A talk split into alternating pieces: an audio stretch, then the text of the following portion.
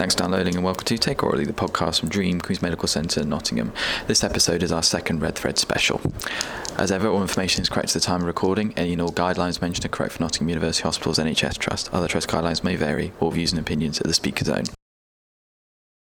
Uh, welcome back to Take Aurally, and this is our second Red Thread special. I'm delighted that we're joined by Hannah Yates, the Business Development Manager for Red Thread. Hello, Hannah. Hi. And we've also got Imran Mohammed, who is the Program Manager for Red Thread in the Midlands. Hello, Imran. How you doing? Nice to meet you both. Uh, so, in our first episode, we had a discussion about uh, Red Thread here in Nottingham and their day-to-day work, the background of our team. I just want to have a more of a broader look in this episode about Red Thread and uh, how the charity came into being. So I just wonder at this point, Hannah, if we could we go through the background of Red Thread. Uh, I understand it's been around for about 20 years. Is that uh, is that right? Yeah, of course, and it's kind of first iteration, definitely. So our current CEO, John, um, was a, a a, a trained youth worker um, back in the day, and he was working actually in primary care alongside GPs um, and delivering sessional work into a local GP surgery in southeast London.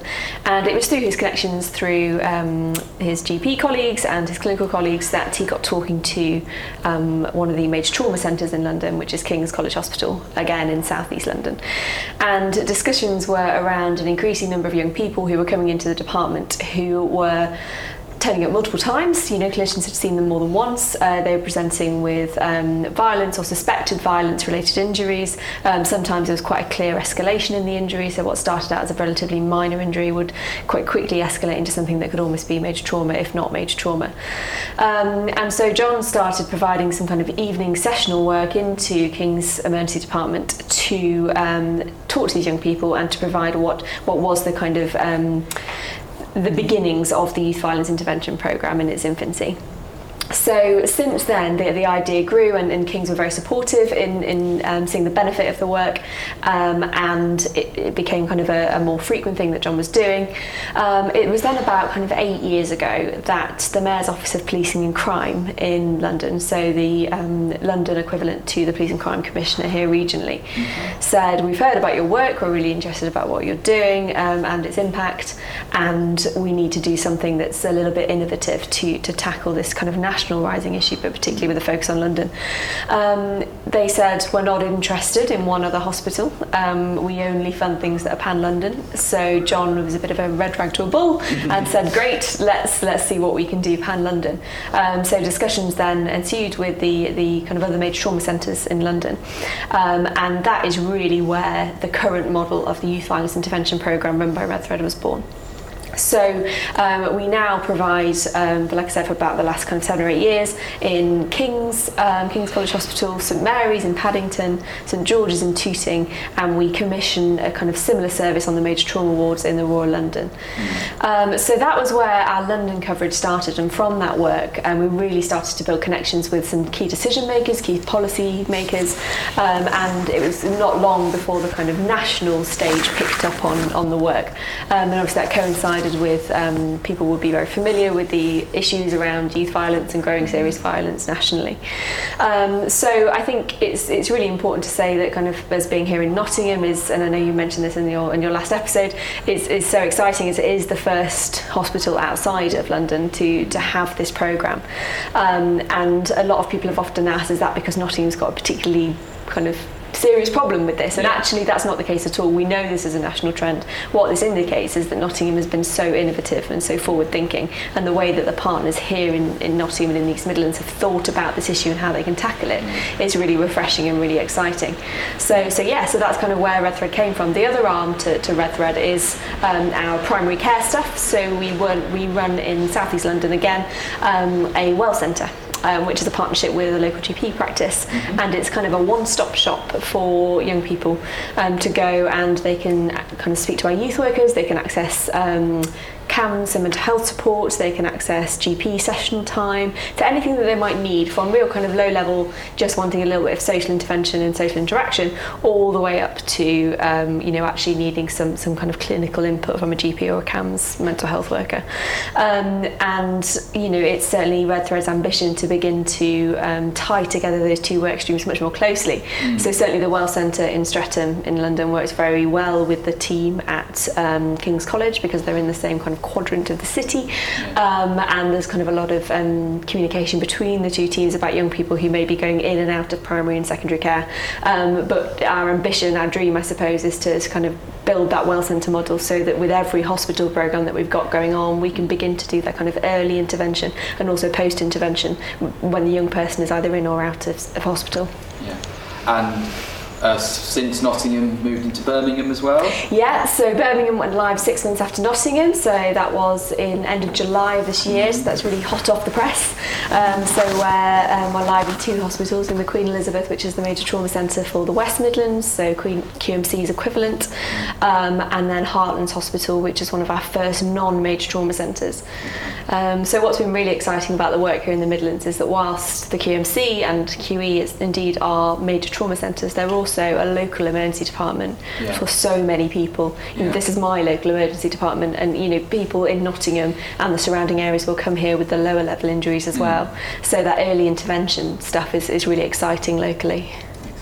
Able to tell us where next to, or is that all still kept under wraps? It's not a state secret. Um, no, we are in. uh, We're a victim of our own success Yeah. in that uh, the more the more we do, the more kind of profile um, we get, the more attention we get, and then the more approaches we get from hospitals. We are very lucky, very fortunate that we don't have to go out and really sell our services. Our reputation and Yeah. our impact kind of speaks for us, which is which is a fabulous place to be. Um, so hospitals are often approaching us. Um, we have a number of hospitals nationally that, that are keen to work with us. Um, here in the East Midlands, the um, Leicester Royal Infirmary are really keen. Um, we're having conversations in Oxfordshire, in Bedfordshire, in Liverpool, in Manchester, all over the place really. So as a small organisation though, it's how we manage um, our scale in a way that kind of you know maintains fidelity and integrity to our model, um, but also meets the need that we know is out there. Yeah. So it's very exciting times to be part of Red Thread. Excellent. Getting to meet the Home Secretary and all that. There is, there is that element as well, but then I think there's there's you know there's the kind of high flying stuff and hobnobbing with the with the people who can really make change, but then there's also the, the stuff on the ground and the stories we hear from the individual hospitals that's really inspiring as well. I think that reflects what your success, doesn't it? I think you know, and- and as you said, it's something that's so much in the press at the moment, and I know you know um, in London in particular, it's something that always seems to be in the news every day. Um, I realised in our first podcast we didn't actually discuss what Red Thread means. Um, and why it's, why the charity is called Red Thread. This is to do with uh, Theseus and the Labyrinth, isn't That's it? it, It is, yeah. If you So know your Greek mythology. It is yeah. a little mystical. People often kind of wonder where it where it comes from. But yeah, so it's the idea that, that Ariadne um, rolled out the ball of red thread to guide Theseus back through the labyrinth. So the idea is that the the um, analogy is that you know we are there to to support young people, not to necessarily take them ourselves, but to find their own way in a way that is kind of suitable to them, back through what can be some really dark times and back out to safety. I love a bit of Greek mythology. It's all good. um, so then, Imran, I also want to touch on uh, because you know this this sounds lovely and it, it sounds great and, and you know obviously um, great that it- it's being spread and that people are enthused about it.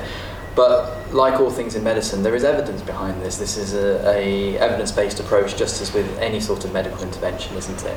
Well, we've been um, really fortunate that um, a part of our funding to part of the uh, the Midlands projects also includes quite a large component there from the uh, with the University of uh, Nottingham, and that's really about uh, trying to uh, really drill down into what our immediate and longer term impact is uh, when it comes to the work that we're doing. We've got lots of, I mean, we've got uh, you know, nearly two decades worth of anecdotal evidence around how um, a, a health approach to youth work actually makes a long-term meaningful difference to young people's lives and we're really really excited about the fact that there is a research project currently in, in place uh, which is going to help us to really quantify what difference that, that really does make on the ground as well um, I mean that kind of takes it to uh, I suppose our, our approach and about why we work in the way that we do. Uh, I suppose for us, being based within within the hospital, and particularly with just the nature of the young people that we get coming in as well, it really brings to mind the fact that violence is more than just you know these stereotypical images you know that, that we might see of you know young young men or gangs or knives and so on as well.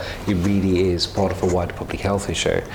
Um, I was at a, a conference a, a couple of months ago and uh, listening to uh, uh, Dr. Uh, Gary Slutkin uh, from uh, the Cure Violence in- initiative in the States, and he's and epidemiologist, I think I pronounced that right, epidemiologist, Yeah. um, and he- he'd actually been up in in West Africa on a on an aid mission along with some other colleagues, and they were trying to identify the the spread of cholera um, in certain areas in the Gambia, and uh, when they mapped it, there was some, they did the um, the heat map for how it actually spreads. Um, and it's literally, you know, starts off in one place, spreads to another, spreads to another, spreads to another. And actually trying to contain it as a disease requires a real preventative approach right from the very, very start. When he then began doing some work um, in uh, Chicago as well, they realised that actually, if you look at the outbreaks of violence in different, different parts of Chicago, it spreads in exactly the same way. And it's the whole idea that violence begets violence. The It's sooner contagious. exactly, and it is contagious. And if we treat it as, and if we look at it as a disease, it actually starts to make a lot more sense. Those, really nebulous ideas around, you know, gangs or knives or crime and so on, they almost become terms which it gives us the impression that th- th- they're so big, they're so unwieldy, there's nothing we can do about it. Disease, we understand. You know, we, yeah. we know how to tackle it, we know how to work with it. You isolate it, you work on it, and you stop it from spreading. That's how you stop stop violence from actually spreading anywhere else. And we genuinely believe that that's the most effective way of actually approaching our work with young people. I mean, there's lots of different reasons young people come through the doors of an A&E. Um, they've been working here with uh, with the Nottingham team, and you know, the fabulous work of the team and the clinical staff too, in keeping young people alive. But it's what we do with them while they're here, and then when they're out the door as well, so they don't come back in again. And that's what I suppose the focus of our work really is to try and make sure that when we've had those those young people in, we're able to put all the scaffolding in place for them so when they're back out in their homes, there's sustainable support in place so they don't end up coming back again. Yeah. Okay. And so I suppose uh, when you talk about the project overall, what is that project looking at then? So what's actually happening within the within the overall project? Okay, so I mean, our youth workers have a they take what uh, you know a uh, a trauma informed approach uh, to youth work. You know, uh, we spend a, lot of time, and uh, I know, you know with uh, any of our youth workers, the team leaders, the uh, program coordinators, they, they all give a bit of a wry smile when we talk to them about the initial training and induction. It's about four weeks worth of uh, That's quite an shadowing training, and, and it really intense. is hugely so.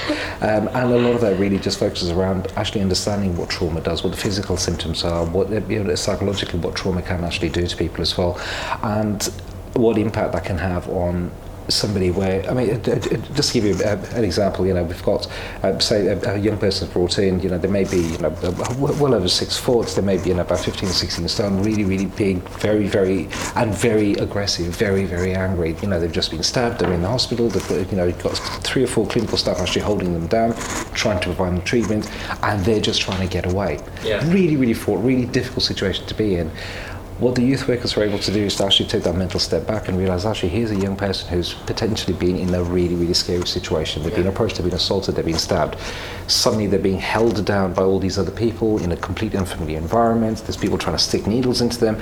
They don't know what's going on and they're stuck in that flight or fight response. And at that point they it is literally just flight or fight. They're not able to process what's going on around them. Mm. And it needs a very different approach. So you have somebody there who's not a police officer they're not clinical staff they're not there as a parent or a teacher but just there as a positive adult, somebody who comes in with a very different bedside manner and is able to take that slow approach to come in. Yeah. They come in, they can be that calming influence on the young person, help them to realize that the people around them are actually trying to support them, help the clinical staff to be very aware, actually, this is a young person who's actually really scared. That's why they're acting the way that they are right now.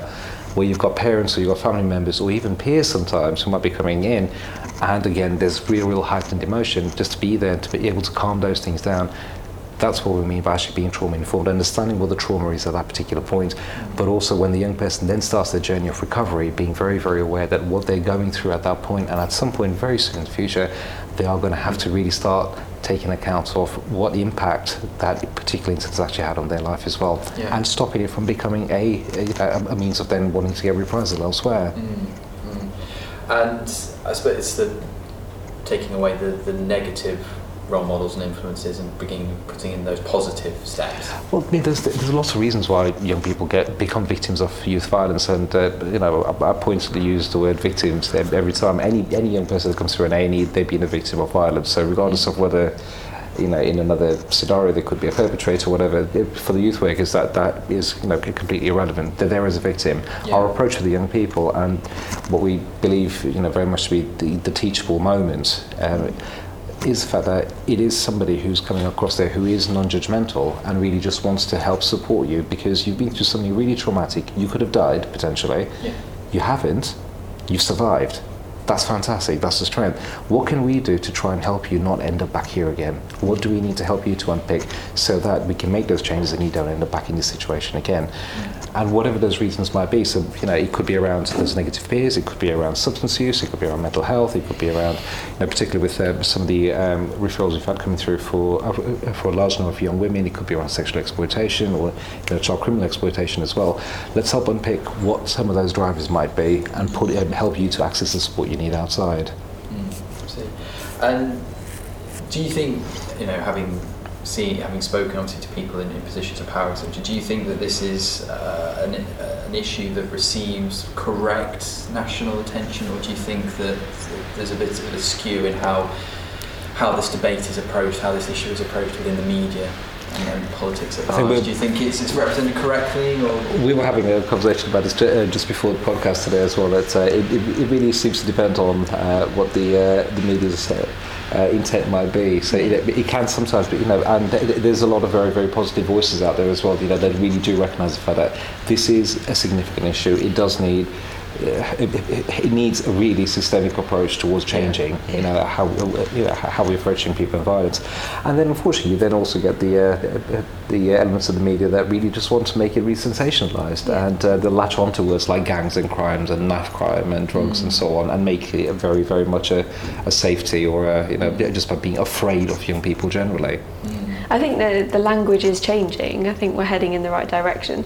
Um, we do still get those kind of red herrings around gang violence or, you know, the- Big the- pictures of knives everywhere. yeah, the, the scaremongery that, you know, kind of, and it's not that long ago that, you know, kind of police colleagues or whatever, you know, it was a school's programme to go in and show them horrible images of things that had happened to people who'd taken drugs or, or, you know, used knives or whatever. And I think understanding is developing and people are, are beginning to see that actually this this isn't necessarily the way to deal with this.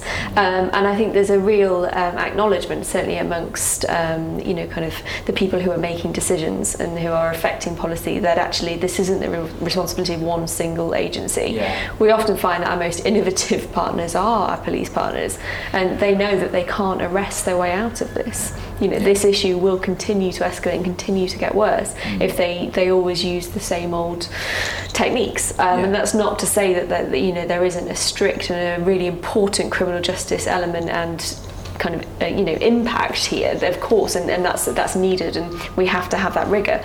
But I think they are starting to think a little bit differently about how they work in partnership with other agencies such as ourselves such as health to have kind of a, as, as Imran said a kind of systemic approach as opposed to a um, quite a blinkered view which I think perhaps we may have been guilty of in the past So like, I equate it so like if I was discharging a patient who came in with a medical problem, I will be making sure there is a follow up from their GP, and we can mm-hmm. vaccinate as well to prevent other things as well. There's there's all these things to, to prevent, and it seems silly that if somebody comes in with a knife crime, not to uh, you know if they've been a victim of of, of, uh, of violence, not to use similar approaches. Completely, and I think that that's why actually uh, looking at violence as um, uh, in public health uh, manner it makes makes so much sense because the, the analogy that you've just used there around actually you treat and then you vaccinate that's exactly what we're trying to do. You know, the treatment is there by the clinical staff, the treatment is also there by the youth workers there to build that relationship and that link straight away. And when they're then back out in the community as well, it's actually vaccinating them against whatever's been driving them into that situation in the first place. There was a really interesting um, uh, a debate that I was, I was fortunate enough to be to be part of with Karen McCluskey from the uh, Violence Reduction Unit from Glasgow, because uh, you know, that was about 15 years back when uh, World Health Organization uh, you know, assessed that they're the most violent city in the whole of Western Europe, you know, just the highest per capita murder rate as well, and they took very much this whole public health approach to it straight away, and there was uh, you know a fair amount of pushback because people just didn't understand what they meant about it. You know, does this mean you know we, we have to feel sorry for people that are going out stabbing people, and you know lots and lots of Like a hoodie and all of yeah, no, no, exactly, exactly. But actually, getting people to start understanding the whole issue around trauma, around you know um, the adverse childhood experiences, the fact that you know there are lots of reasons why people get involved in these particular lives, and there's a, a lot of work that needs to be done around it. There's no one quick fix Yeah. at all.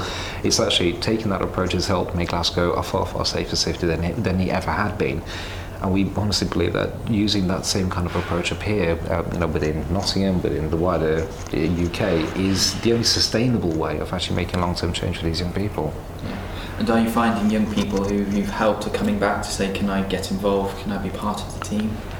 Yeah, I mean, we've had uh, a number of really lovely stories. I mean, bearing in mind, we've only been at Live in Nottingham for you know, just over six months now, so we're still a very, very new project, still finding its way. But um, we had a really lovely uh, situation where a young man who'd uh, suffered a, uh, a knife-related injury, I think he'd been um, stabbed, uh, stabbed in the shoulder, he'd uh, actually wanted to come back again and thank the uh, the nursing staff, know, all the clinical staff, actually thank the youth workers as well because he genuinely believes that he would have lost his life if mm. he hadn't been for their quick thinking, their skills, their training, their compassion, mm. and the support that he got from them and from the youth workers. So, and we've got a number of young people that want to be you know, a part of our steering board or want to get involved in uh, you know, actually becoming youth workers themselves as well. So yeah. it's it's actually really quite humbling uh, for us to think that you know we're here, we feel genuinely privileged to be able to be part of the clinical team up here as well.